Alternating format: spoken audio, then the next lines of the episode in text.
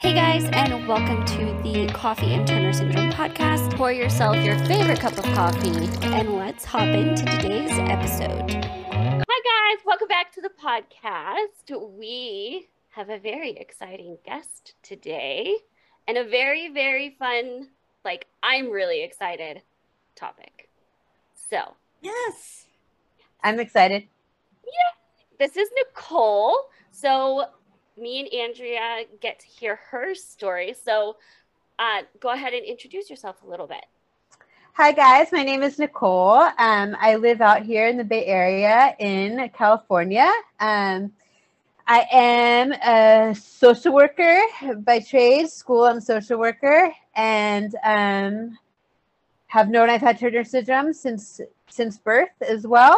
Um, and I just had a wonderful little baby um, through IVF with my sister as my um, egg donor. And she is four months old now. And um, just wanted to share a little bit about my story since it was so hard to find other people who had been suc successful with um, Turner syndrome and going through this. So that's why I'm here. My goodness, that's so incredible. Okay, so I don't know about you, Andrea, but my first question is how did you start the process? Yes. Hi, that's a great that's a great question. Um, how did I start the process? Uh, I got married and then decided I wanted kids. Yeah. Um, so I think for me it was actually kind of a it was a hard I don't know if, if it was a hard start. I think I had always wanted to adopt. Um, that was just always what was in my head.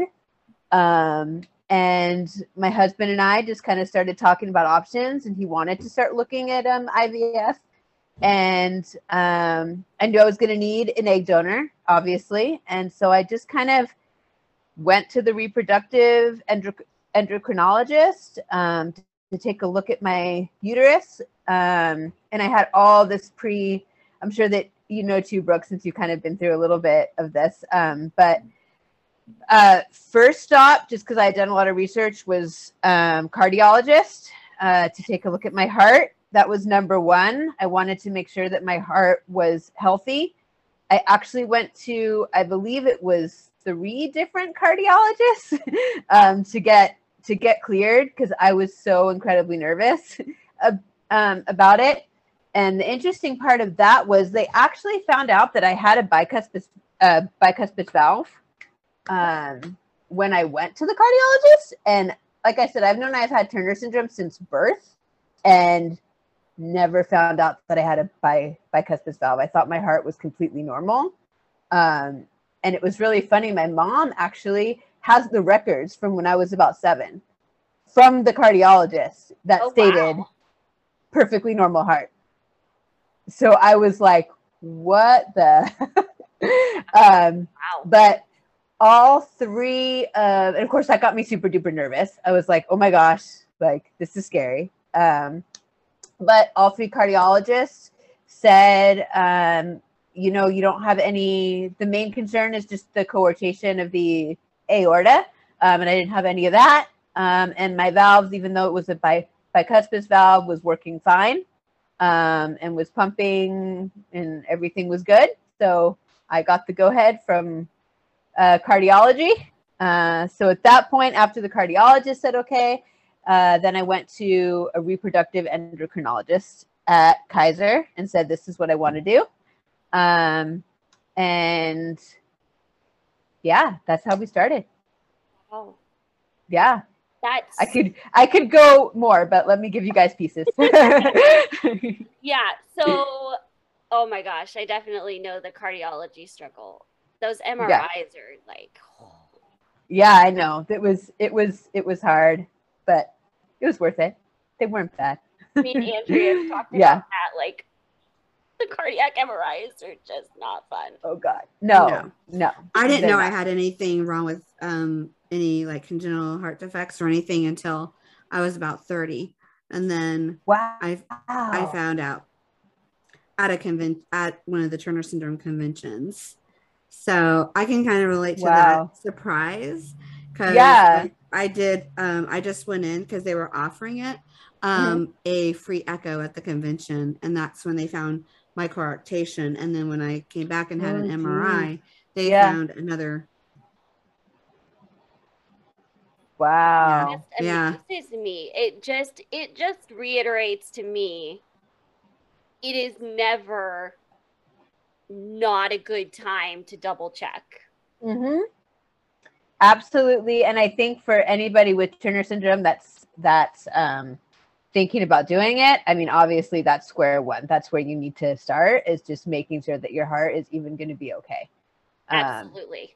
Because that's the number one concern, obviously, yeah, for absolutely. for women. Mm-hmm. That's it's such a big important piece to that whole story. Before Mhm. you even look into a donor or mm-hmm. medicine or starting any of that, it, it's mm-hmm. it's not something to take lightly the impact that it could have on your heart yeah yeah and i definitely i definitely wasn't and neither was my husband and we said the second that they said no that you know the answer was no yeah so yeah So after you got the go ahead, um, how did you with the different options that there are? How did you Uh-huh. guys decide um, on IVF, or how did you come to that as the decision for you? so i think for us what's interesting is that um, i'm in a bi- bicultural re- re- re- relationship my husband is from um, india and i think that um, for him and i think also kind of for me having a biracial child was kind of important um, and it was going to be really hard to adopt and it was going to be really hard to make that happen in any other way. Um, and i think the farther along i got in the process of looking into this and the doctors kept saying you can do it you can do it you can do it the more i was like really? Like you actually think i can get pregnant and carry a kid? And they were like yeah we think you'll be fine. I'm like okay you say so. But it's just interesting when you hear your entire life and you hear from so many doctors um, how how hard it's going to be um, to get that yes i was kind of baffled. Um, and i talked to like i said i didn't only talk to three cardiologists. I also talked to i think one two talked to three reproductive endocrinologists. The first one i talked to was at kaiser. She almost told me not to do it because she said that your uterus is small and your cervix is small and i don't think i want you doing it. Uh, we can try putting you on hormones and see if that does anything. So uh, I was on hormones, just estrogen and progesterone, same hormones that we're always on, uh, for about six months. And then I switched doctors and I went to Stanford because it's the Stanford name. I thought maybe it'd be better. I don't know. Um, found a doctor at Stanford. They did some other, uh, did kind of the same testing and looked at my uterus and looked at my cervix. And he said it was perfectly fine. He didn't know what the other doctor saw. Um, he thought that she just had like a bad picture when she was going in there. Um, so he wasn't nervous about it at all. He said, "You're good to go." It's super encouraging especially i don't know it, the doctors i had talked to before ever looking at all of those other options Mhm. you know you you do get very used to hearing a yeah that's not going to happen for you Right. and Right. so then for that little change to well what if we do ivf with egg donation to go oh yeah completely. It'll happen if you do that. That's it's a big deal to go through that process but just that switch is almost it gave me a little bit of whiplash because i'm like okay hold on slow down. You're even going too fast for me and this is the girl that like yes i'm ready right now. I want to do this because i've always wanted those experiences so that that can be very jarring when they're like yes. Yeah. the doctor is telling you yeah go for it. I even had my endo. She she kept asking i think probably because i was so like obsessive with my hormones she was like so what are you thinking? Are you wanting to do this? She goes you can do it if you want to. And i'm like don't tempt me. I, I, am just right there with you, but right. so what was the process so after you did all of the medicine and talked to all of the doctors and everything Mhm. the process for starting like i super love that you had your sister as your egg donor yeah. that's So sweet so it was actually so I'm very lucky. I have a sister who's nine years younger than me. So she was 27 at the time, which is like perfect age for egg donor. And I had actually always said, you know, growing up, I always knew every, you know, that idea always was like kind of in my head. Um, and I had always said, said no. I was like, no, that'll be too weird. Like, that's going to be like my husband and my sister's kid. Like, that's weird. I don't know about it. Um, and then I think as we were getting further and further along in the process, and I actually started like I started looking for egg donors that weren't my my sister, and I was like, okay, so I'm, I'm Jewish. I'm like, okay, I want somebody Jewish. I want somebody under five three because I don't want my kid to be huge.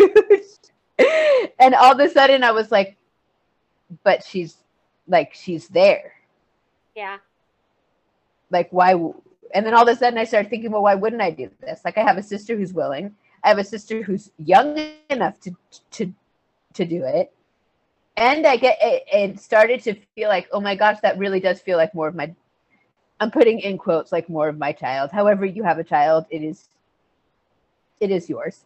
Um but it started i was like oh my gosh like that would actually biologically it'll be my parents grandchild. It'll be my grandparents great great grandchild. It'll still be my sister my husband's biological child. It's going to look as much like me as it could possibly get close to. Um so eventually we just i was like okay i guess that's where we're going and somehow got over my my weirdness of it as we got further further along in the process yeah i've had i don't know about either of you two well obviously your sister Yeah. uh, but I've had so many friends throughout my life. Every time I've kind of talked about and processed the infertility side of things with them, they've all been like, Do you want mine? You can have mine. and I'm like, Okay, I have to think for a second. Would Yeah. this complicate our friendship too much? Yeah Even the doctor, the reproductive endocrinologist, because, you know, I told them, I was like, I've had like a million and one of my friends offer their eggs would that help the cost if I took them up on that? And he's like, it did it, it did help the cost Yeah. he's like, it would help the cost. You just have to be very intentional with that choice. Yeah, yeah. And I think what was hard for me about it is that, um, you know, I had to watch her go through pain and watch her go through a, a procedure that was all for me. And it was so sweet of her, and she did it selflessly. Um, but you know, I'm the older sister. Like I, for me, I was like second mom because she was like nine years younger than than me. So it was just always that I took care of her. I never envisioned her doing something for me. So I think that part was that was probably the uh, hardest part, just like letting her give me this incredible gift. Um, Yeah. Yeah. I'm curious what your side of the medicine part of it was because I know some of what could be expected, but I would love to hear your experiences with it. so my side of the medicine um, was I just had to. So what you do is you take um, you take estrogen pills. Think I'm like forgetting the whole process now. Um, but when you get your period, you call the doctors and you say, "Okay, I got my period.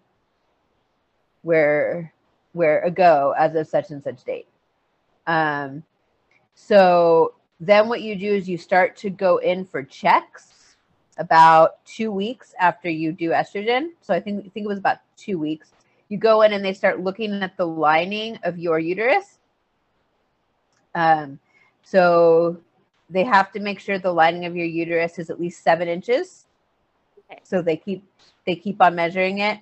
once um and they they know approximately it's going to take approximately three three weeks to get there um and then once it is at that point once they measure it and you're good and that's a big deal right because not everybody turner syndrome or not some people have have problems getting to that seven inch lining of your Yeah. uterus um so once you get to that point then it is five days of progesterone injections um, that my my my husband gave me.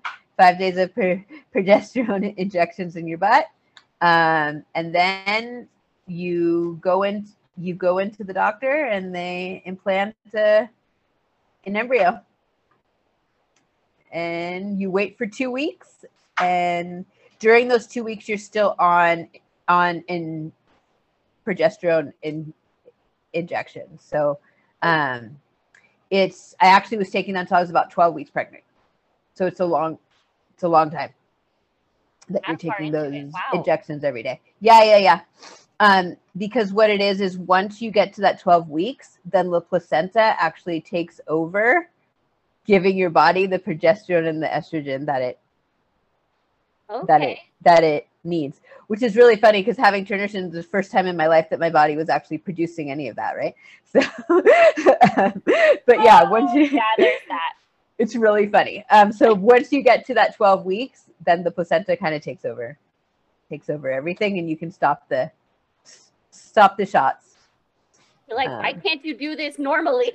right yeah that was the that was the funny part really fascinating. I had no idea about that. Yeah. Yeah, that's your side of the medicine is pretty. I mean, I won't call it easy, but you know, we're so used to being poked and prodded. It really, for me, taking a shot every day was not, it wasn't that big of a deal. I know that's the part I would probably have the hardest struggle with. yeah. But I'm really glad I never had to do like we me and my parents made the determination several times that we felt okay with me not taking the growth hormones. Mm. I don't know how I would have handled.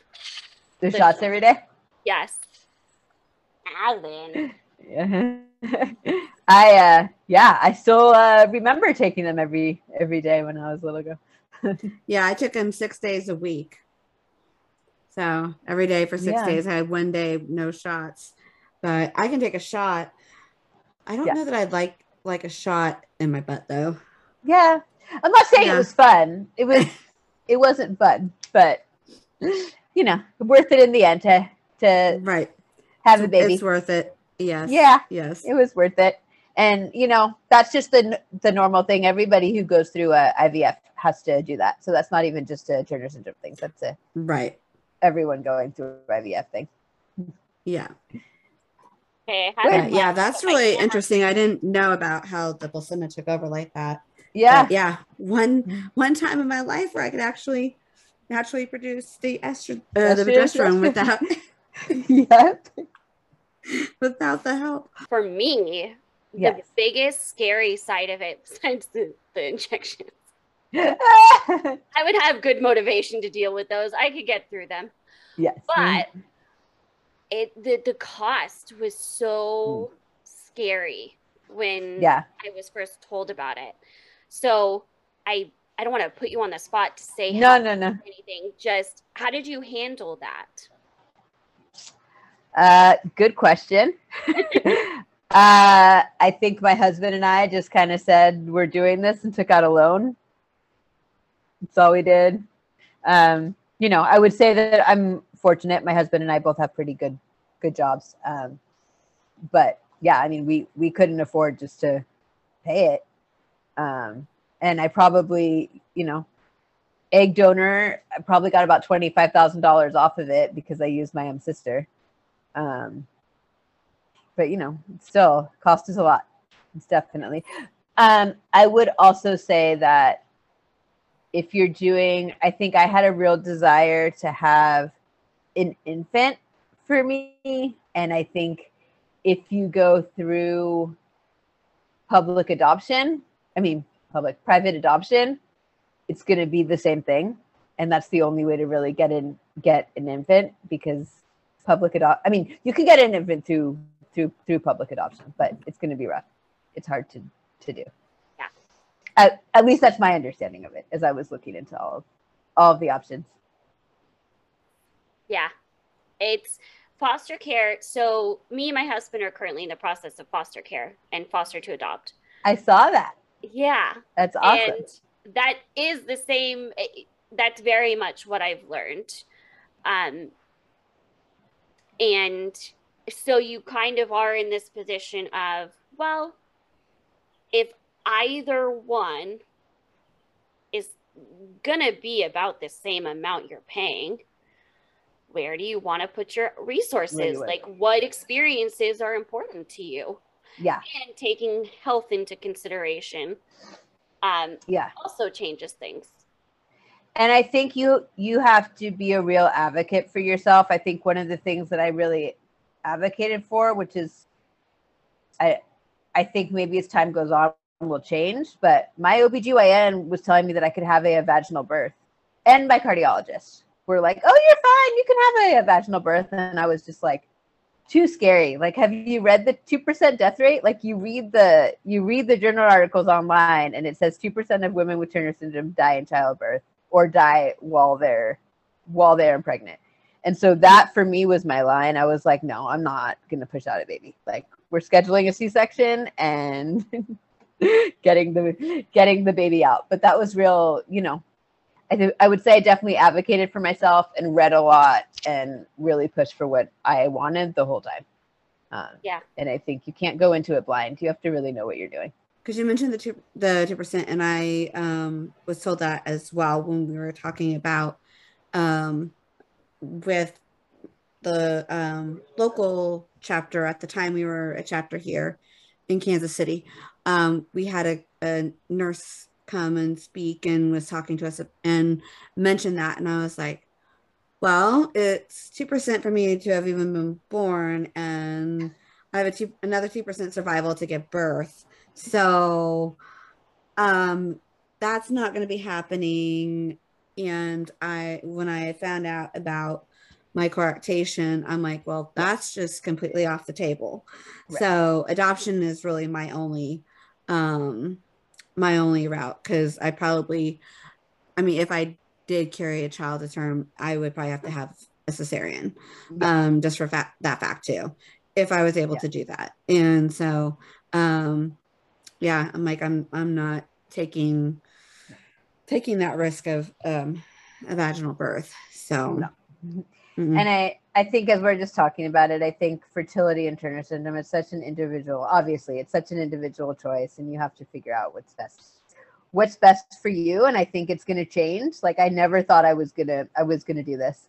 And honestly, there's still part of me that's like, maybe I'll adopt a second child. Like I still kind of want to adopt, like just Mhm. because that thought has always, you know, like growing up, that thought was always in my head. Oh, I'm just gonna adopt a kid. Um, so yeah, it's just interesting how your opinion changes and everything that you say. But I guess I just want to give tell women that like it is possible because I don't think there's enough talk about that people come out of it healthy and you're fine. And I think there's so much talk of this can happen and that can happen and you know all of that. and the stuff you can read online I- i mean it's like there's no possibility at all like it's almost if you even try it's a death sentence Yeah. I mean, how many other women have you guys talked to in your journey that have actually done IVF? so Which are i've talked personally i've probably talked to a handful of women that Mhm. have gone through pregnancy so i've heard a few different stories it's always a well did you do anything differently than they tell the average pregnant person to do? Did did you have to go like did they monitor you super closely? Like what did it actually change during the pregnancy for a woman that is like well i'm gonna try. And i haven't heard too much eh, on top of it's very individual. Some body some people um their bodies are going to react differently Yeah. and I'll say for for me, they did um, they did echoes every three months while I was pregnant, just to make sure nothing was was changing.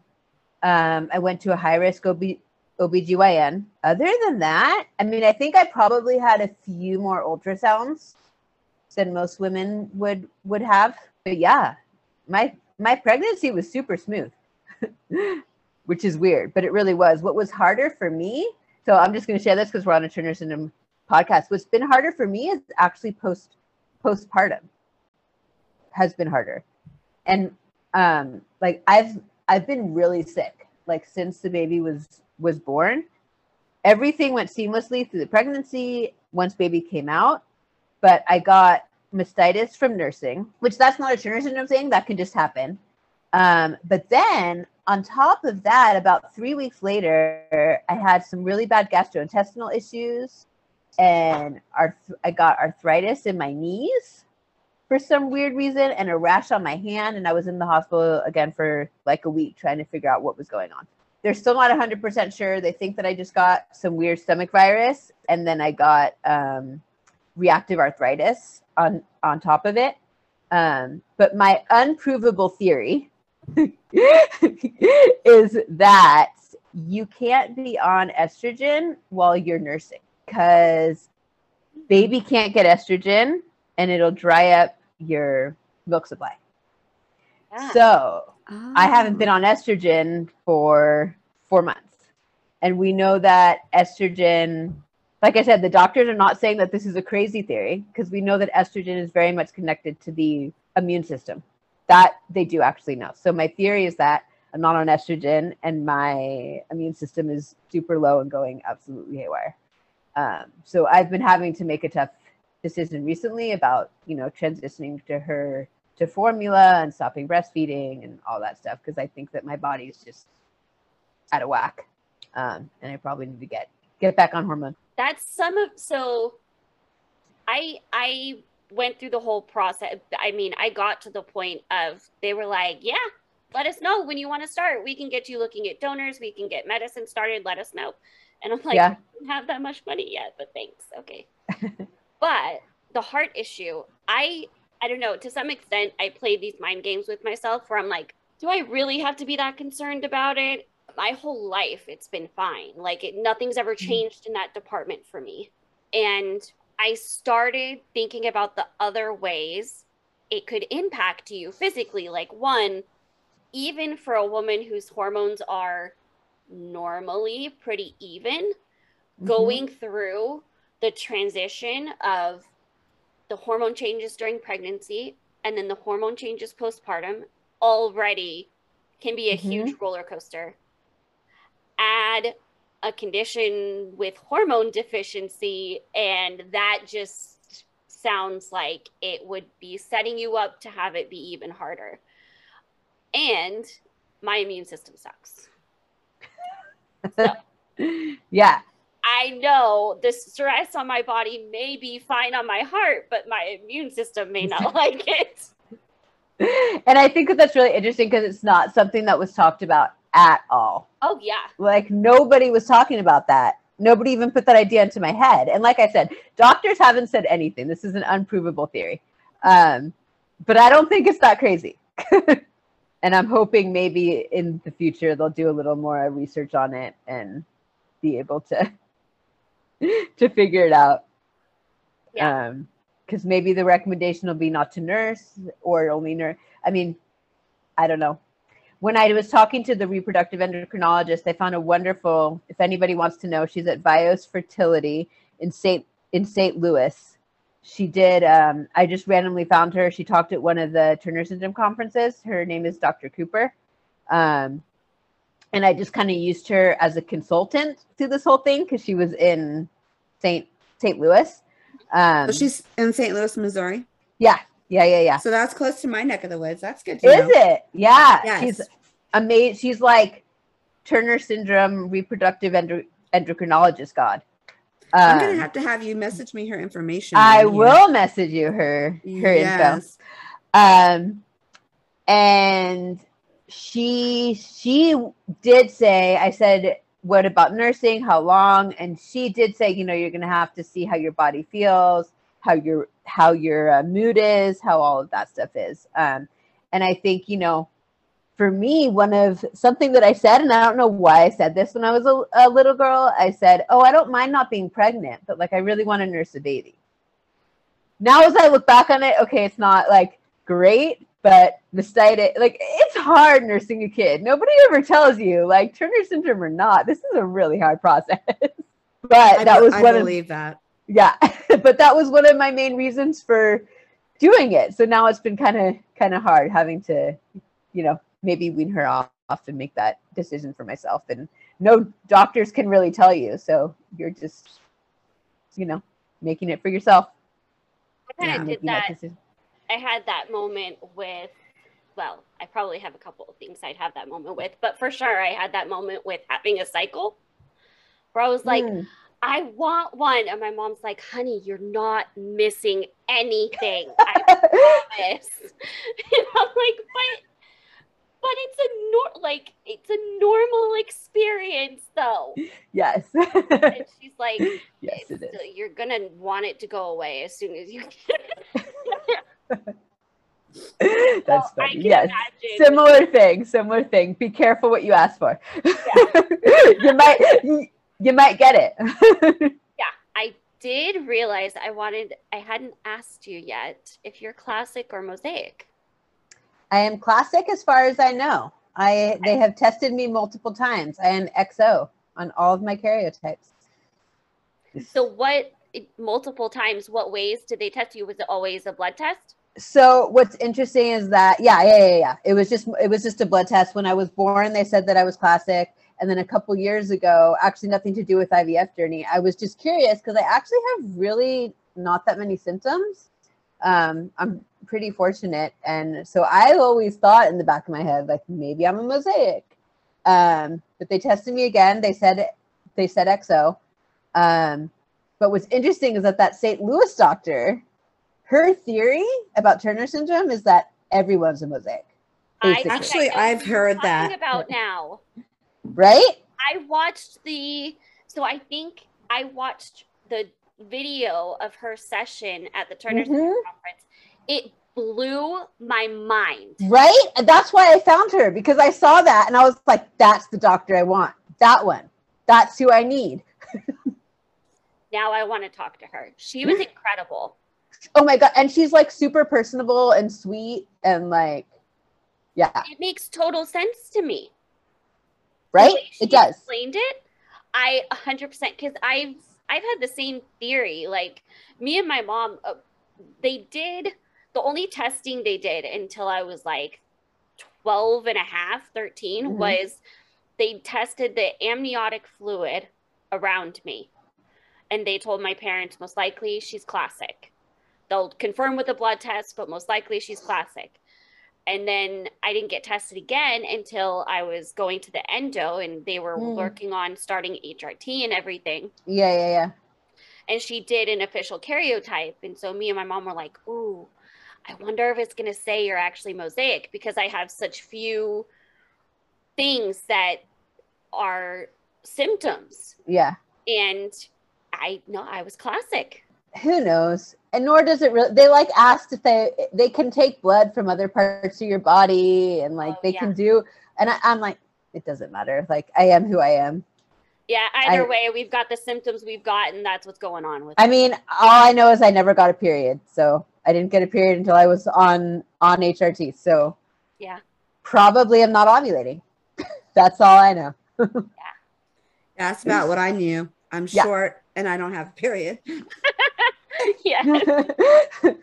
Oh, but it's funny. I was actually my pediatric endocrinologist. So I started, I was diagnosed in Texas because I grew up in Mm. Houston, Texas, and um, went to Texas Children's and was diagnosed there. And they said I was most likely mosaic. And so that's what I thought. And I actually honestly had very few symptoms. And then I didn't have record of my karyotype or anything. So um, when I started seeing my current um, endocrinologist, uh, so I had some documentation. I actually I was like, can I get another karyotype done? And that came back as uh, XO. So my Yeah. oh, Interesting. but then when um, I was at the conference and I heard her talking, I'm like, oh my gosh, that makes so much sense. So Yeah, it does. I've been tempted to be like, test my hair, test my hair. Because it when you think about it, what she said makes so much sense to me. mhm. and like I said, in the end, I don't think it really matters. It, No. You have the symptoms that you have, and whatever. If there's a X in one little part of your body that's not in the other little part of your body, then Yeah. Okay. yeah, Um, the thing that I would say that I that I learned that I just don't want to get off this podcast without telling because I know there's going to be moms and younger people. Um, and I don't know about you guys, but they put me on birth control pills for my entire life since I was 15. And what I have learned through this process and through Dr. Cooper over there is that birth control pills are actually awful for women with Turner syndrome, especially if you want to get pregnant. yeah, they're they're terrible. They're terrible. hmm I I've never um so I've had an experience with birth control, but I had always been prescribed um estrogen. So Yeah. always estradiol Yeah. and progesterone. And then a few years back, like I think in 2019, and this is probably related to my diabetes going out of control Mhm. um, my body just went all out of whack um, between my cycle and just my vision and everything was just Mm. out of whack.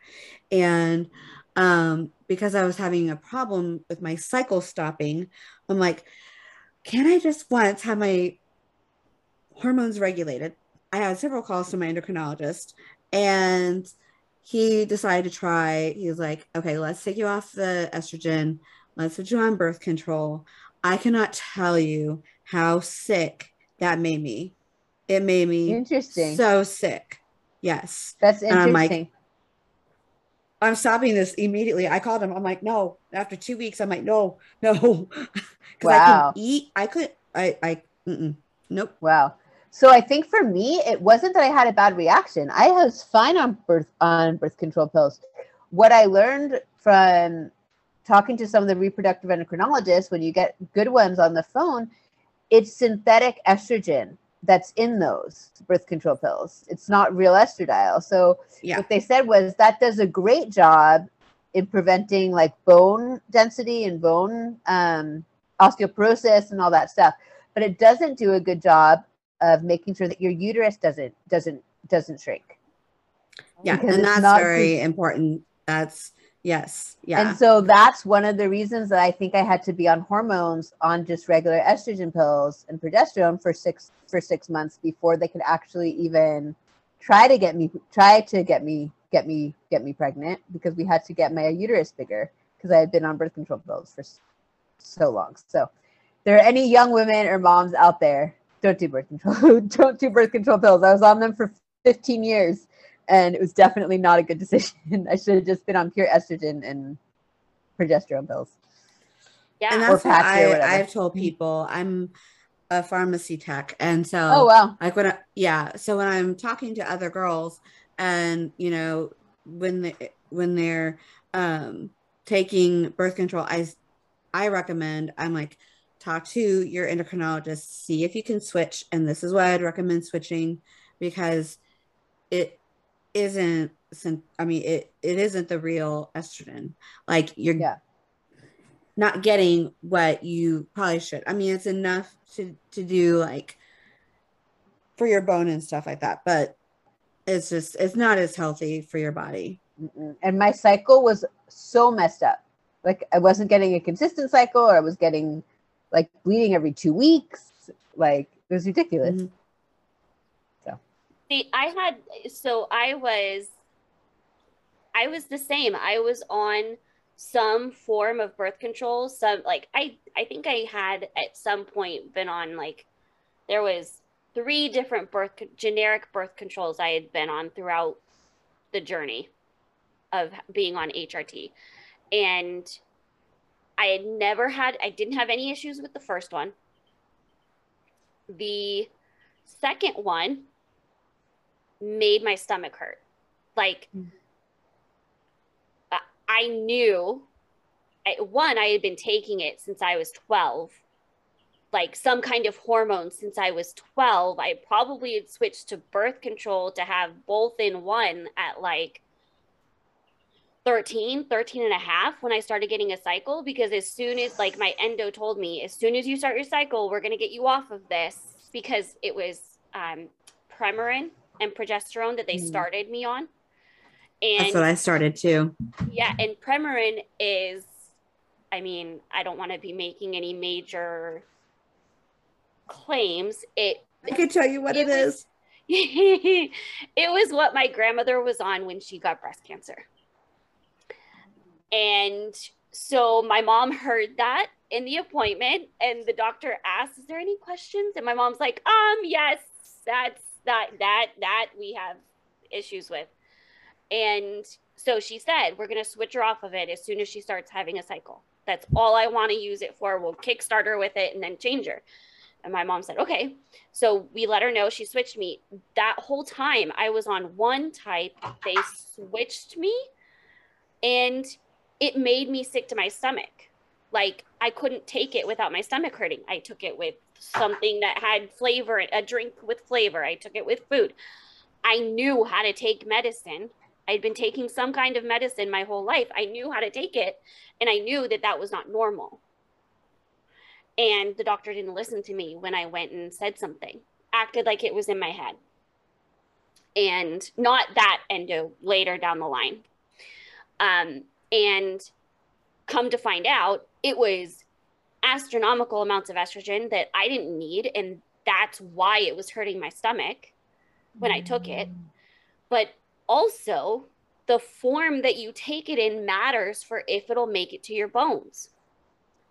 Mm. And there was a major difference with the amount that was making it to my bones from that pill versus what my current endo put me on, which is a patch, an estradiol patch. That uh, one, I love my current regimen. It's the patch and a progesterone pill. And that's what I'm thinking about doing. You like that?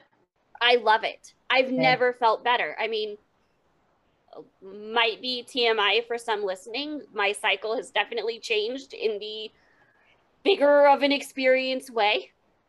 Got it. But no, but I that's good. Like, yeah, I feel like my body is one accepting the form of the hormones it's getting more naturally, and my body is acting more naturally. And I talked yeah. to a naturopath, and she actually mm. said, because I was like, okay, I want to be on bioidentical. Like, I want to see if that's even a good option for somebody with Turner's. And she said, Oh, these already are. And I'm like, Really? Okay, maybe that's why I feel so much better because it's a truer form of estrogen that mm-hmm. my body actually knows what to do with. Interesting. My that's endocrinologist, um, he first usually always um, recommends the patches. So when I first started seeing him, that's what he recommended with me. And I'm thinking about going back to that. Um, I had stopped it mostly just because um, me, I was just like, I'd rather take a pill. But to be honest, the patch is probably best if you can do it because it you absorb more of the estrogen and it's more like direct into your system and you get more. And so it is, I think, a better delivery um, for the estrogen. And so I think, like Brooke's experience, most most tend to, uh, at least the girls that I know that have been on the patch, um, their cycles have been so much more regular and bodies functioning just much more normally. And so um, I may talk to him about that and see. But um, yeah, I I recommend that too if it works because it really is, I think, the best mechanism delivery system we got. Thanks, guys. I'm Mhm. debating what I'm doing now that I have to go back on it. Mm-hmm. I was like you, Andre. I was like, I just kind of rather take a pill, but everyone's Yeah. telling me the patch is better, so maybe, Yeah. maybe I'll try it. Yeah. I, I was nervous to try it again because I had tried it before. So the reason I ended up switching generic birth controls and getting on that one that my that just hurt my stomach was I changed to an adult endocrinologist. My pediatric one had had me since I was so young that they let me keep her until I was 21. So Nice. I was having adult questions with a pediatric doctor, but um, she, when I switched, I I got one that was like super up on the research, super intrigued with the research, and like, we'll try anything you want. I'm I'm game. Let's experiment. So I'm like, all right. So she was like, the patch and the pill is what I'm hearing is like a lot of people are having real success with. I said, okay, let's try it. And the I think the dosage on the patch was the issue the first time. I had a lot of Mhm. random spotting. And I'm like, Mhm. something's off. And she's like, yeah, stop and go back to your regular. We'll reevaluate. We'll reevaluate the dosage and try it again. But we never got to do that before I moved. Mm. So I think the dosage was the issue the first time because this time has been amazing. Wow. So the dosage on the patch can be important too. Don't give up if the first dosage doesn't seem Doesn't work. Mm-hmm. Good to know. Yeah. Yeah. Mhm. I'm all, oh gosh. I feel like a whole episode could be dedicated to just like HRT. HRT, forms of HRT, and the difference in how your body reacts. Yeah. Yeah. I I definitely think that has to be an episode. yeah. And I, There's a lot to it. yes, there is so much research I want done in that area because I feel like that's the biggest area that we need improvement in that seriously impacts our lives. Yeah. It does. Like it, you Mhm. feel night and day when you're on a good for you one and a not good for you. Yeah. Oh yeah. It makes a huge difference. Yeah. And it's funny, I I started with Perimerin. I took Perimerin uh, and progesterone for oh goodness, I don't know, quite a long time. Probably actually into college, and then in college, I started to realize, wait, when I realized what it was, and so as soon as I found an adult endocrinologist that I was comfortable with, I'm like, I'm going off progesterone or Perimerin. I'm like, I'm not taking Perimerin. Um, it so doesn't I'm have like, the best track record. no, it doesn't. Mm-mm, nope. I'm like, I need something else. So then that's when I I started estradiol and started with the patch, and that definitely really um it did do the job. I think for me too, it's a matter of I haven't quite found the right dosage yet, but um yeah, uh, I'm probably going to be trying to see if I can go back to that, debating. Um, I've been a little bit hesitant on regimen after my my situation that had happened and so um it's going to be a work to to try and figure that back out and see if i need to change it because what i had been doing had actually been working pretty well but i just i was like yeah i'd rather take a pill but i think i might need to switch back and do the patch because that might work better Oh yeah, I was all up for the patch. It wouldn't be well, I take that back. I was all up for the schedule of the patch because try getting me to remember to take a pill every day. But there's that I can relate to that. yeah no, I felt I mean I felt really good on the Premarin and progesterone. I felt good, but just because of my family medical history, I know they would never recommend me going back on it and I know I could never jump over that mental hurdle to risk it. yeah And those are serious things we have to consider. Absolutely. I do have a, a question. I'm mm-hmm. just um wondering because I don't I don't know how that works.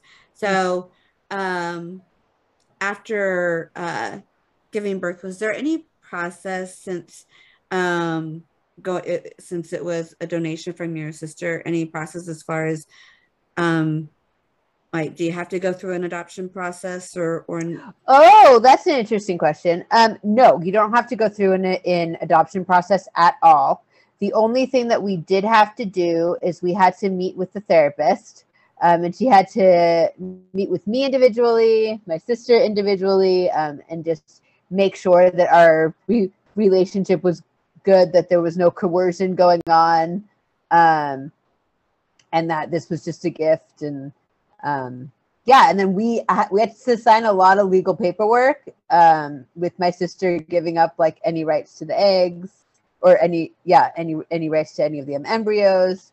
Um, but at that point, after those that paperwork was was signed, um, which the IVF people should work you through, kind of help you through all of that.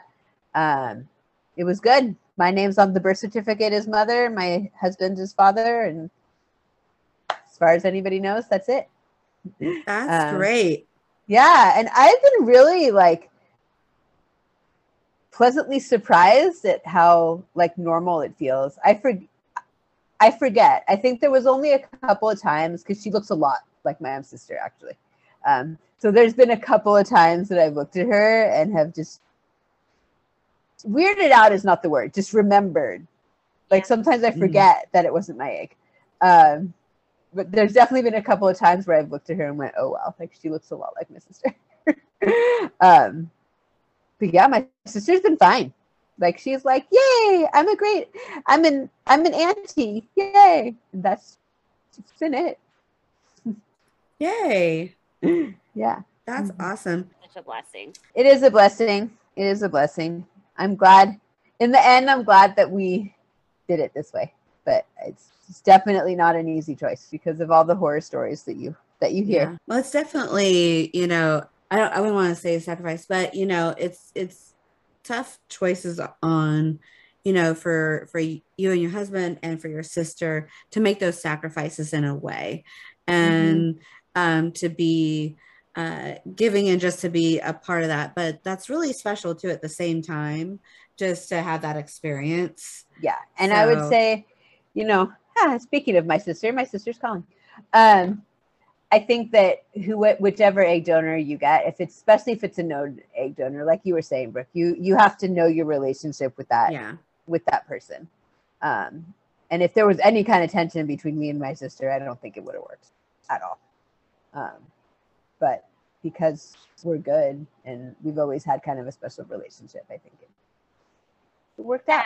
I think mm. you know your relationships best. And so when they tell you yeah. that, you can kind of, you personally can gauge like, do one, do they know what they're saying when they say that? Because of yeah. course, somebody that loves you is gonna. I mean, I had so many of my friends go, "I'll give you mine. Swear, I swear, you can have them." And mm-hmm. and I I don't I don't know if you can hold everybody accountable for they really do care and just want to help but maybe maybe diving deeper into what the process would look like would flesh out mm-hmm. would that be the best option or not yeah yeah and i think for me also as i'm thinking about it for my child too i think one of the hardest things about being a donor child, and you know, you can hear a lot of donor ch- children's stories online, um, is not knowing. Same thing within a within adopted child is not knowing your family history, not knowing where that came from. Um, so I think for me that was a real plus. Like my child's never going to have to really question that.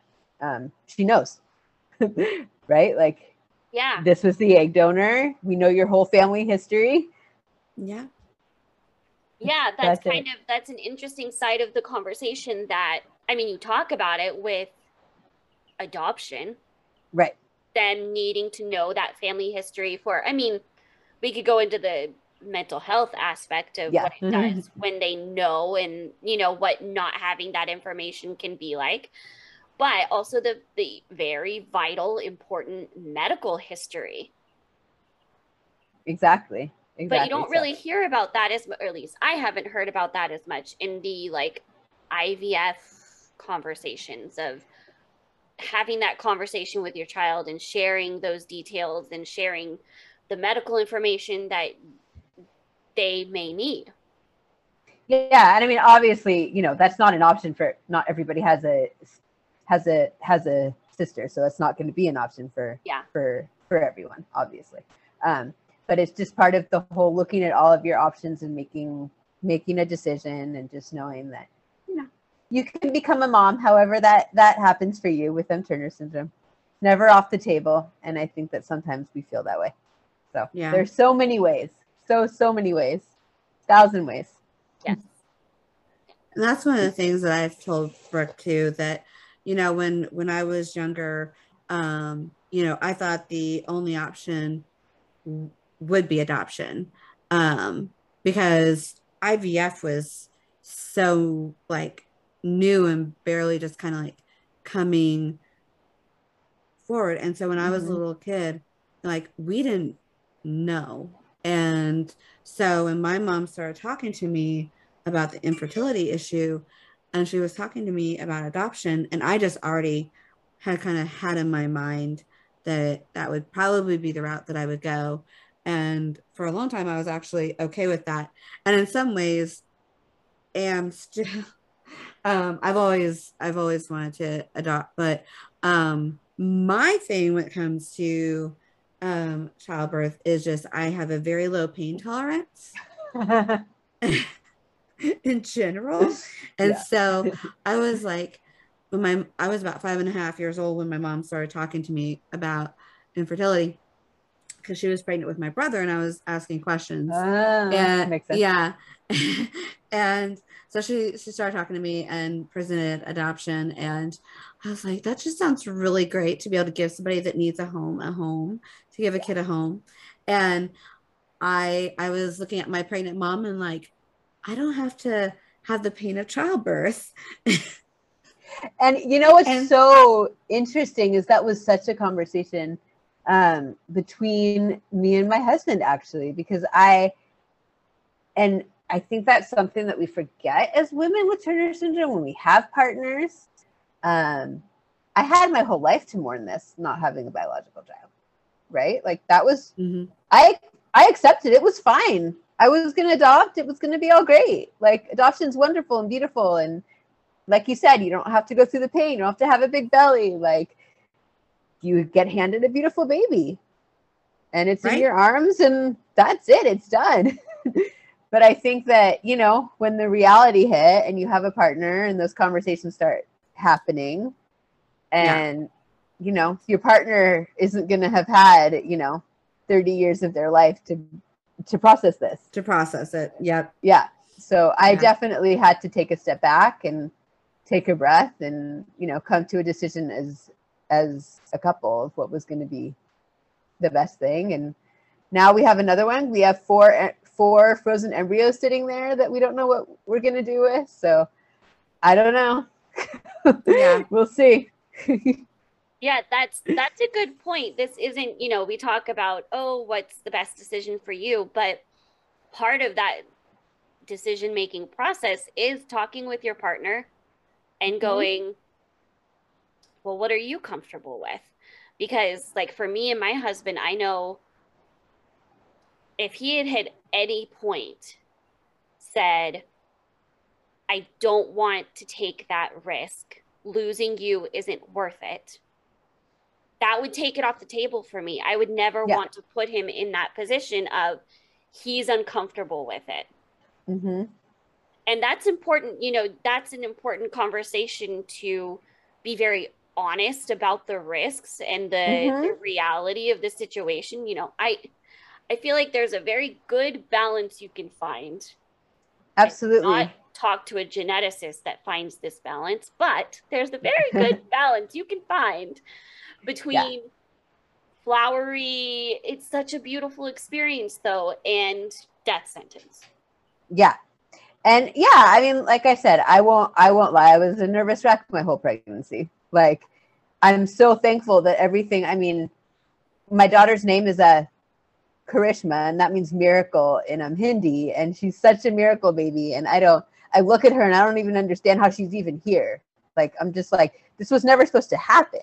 Like this is insane. I held you in my stomach and now you're here and you're four months old and this is crazy. Um and I think having the support of my husband through the process, because he heard, I had always heard the gloom and doom.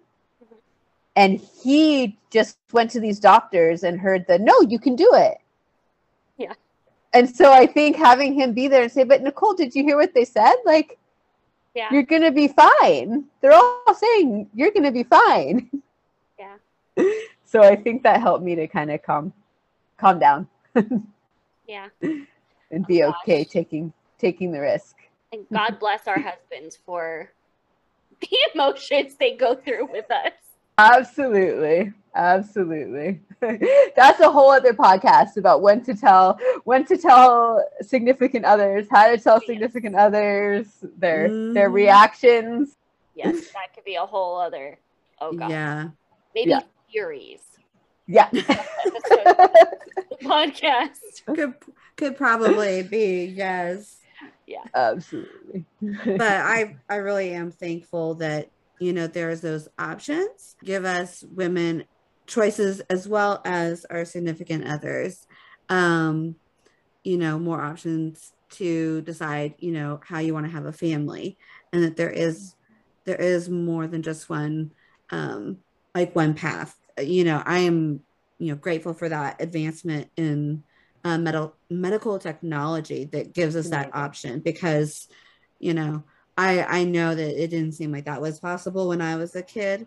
And now that you actually like you get to see and hear those stories and your story being one it just gives encouragement and hope i think for the younger girls coming up that there there are um it is possible that there are other options too. Now they're even talking about like freezing eggs at a really young age. I don't Oh, know if yeah. you guys have heard about that. I'm like, oh my god. yeah Yeah, Yeah.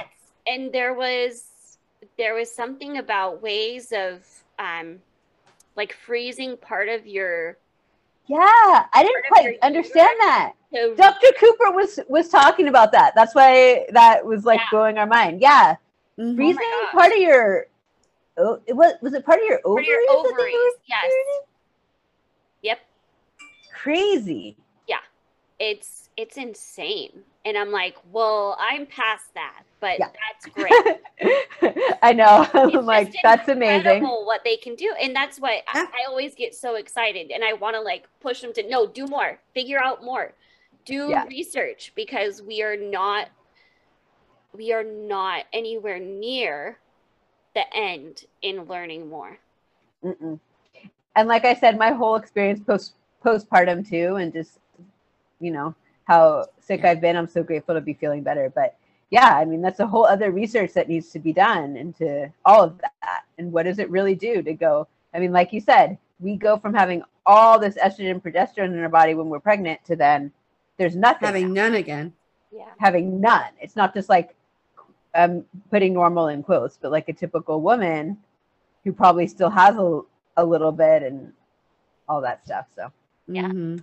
anyways, more research, more research. yes Thank you guys. I'm glad I was able to be on, share my thank story. you so much for Mm. sharing Mhm. yes thank you for joining us and sharing Of course, of course. Thank you guys for having me. Anybody who wants to reach out and ask questions, feel feel free. I know I did that with the few people that I found who had who had done it and just kept asking questions.